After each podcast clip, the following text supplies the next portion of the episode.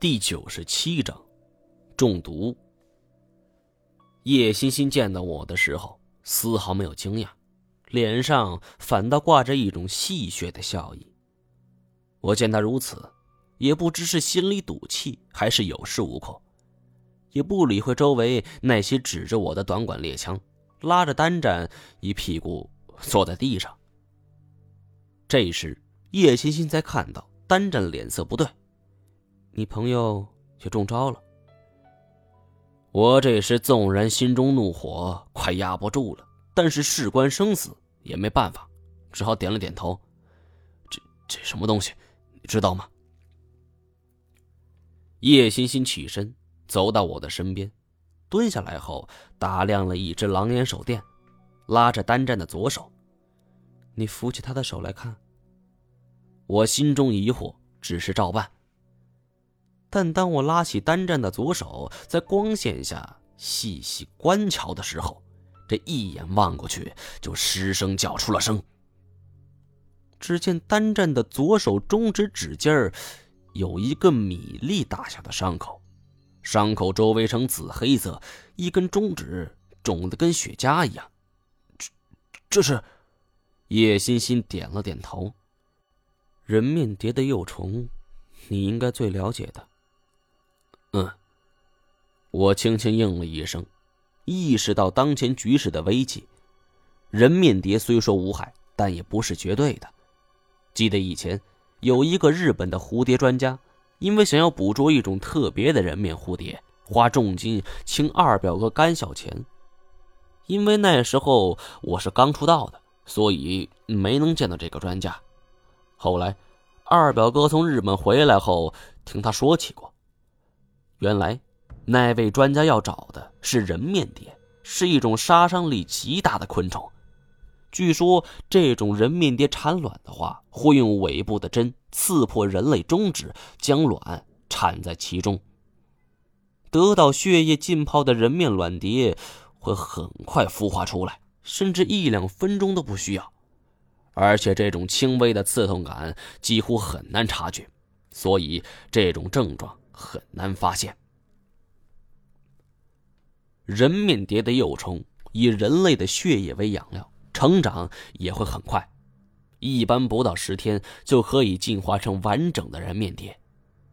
届时，人面蝶会从宿主的身体里冲出来，而这时宿主早已没了意识，生不如死。所以，这种病不发现则已，一发现。必然是致命的。我怎么也想不到，这种传说中的危险昆虫竟然被我遇到了。我再向四周看去，叶欣欣的几个手下已经七倒八歪，都跟单战一样，全部失去了意识。其中有一个还嘴角流涎，眼白上翻，这是一个信号，幼虫已经孵化了。我六神无主，看着萎靡不振的单战，这种情况我也是第一次遇见。以前从未跟这种昆虫打过交道，单战的希望全在我身上了。作为并肩作战的战友，我不可能看他如此死去，必须想一个解救办法。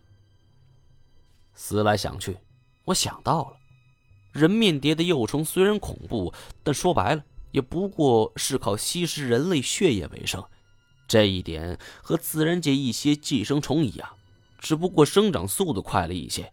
我可不可以用对付寄生虫的方法来对付人面蝶的幼虫呢？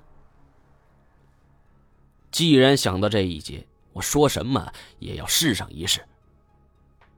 我找出一段尼龙绳，绑紧了单战的左手中指指根。让他血液尽量涌到指尖的位置。只见他青紫色指尖隐隐出现了红色，我知道这还是有办法医治的。事不宜迟，我拿出打火机烧了一下军刀刀刃，在单战的伤口上划开了一个小小十字。我注意到单战只是微微蹙了一下眉头。常言道十指连心，这么剧痛之下，他竟然只是皱眉。这说明他还有知觉，但是已经陷入了深度昏迷，情况不容乐观。黑紫色的液体像是浓墨一般就涌了出来，闻起来就像是泔水。围观之人甚至有的已经背过身去呕吐了。钳子，我说了一声。叶欣欣亲自从急救包里翻出了钳子递过来，我接了过来，凑着狼眼手电的光线，这种细嘴钳子是很容易就用这个尖刺入伤口之内。我顺利挑出了一只白色虫子，这虫子白白胖胖，若不是我发狠想一次成功，这虫子早就溜了。它肥胖的身躯穿过伤口的时候。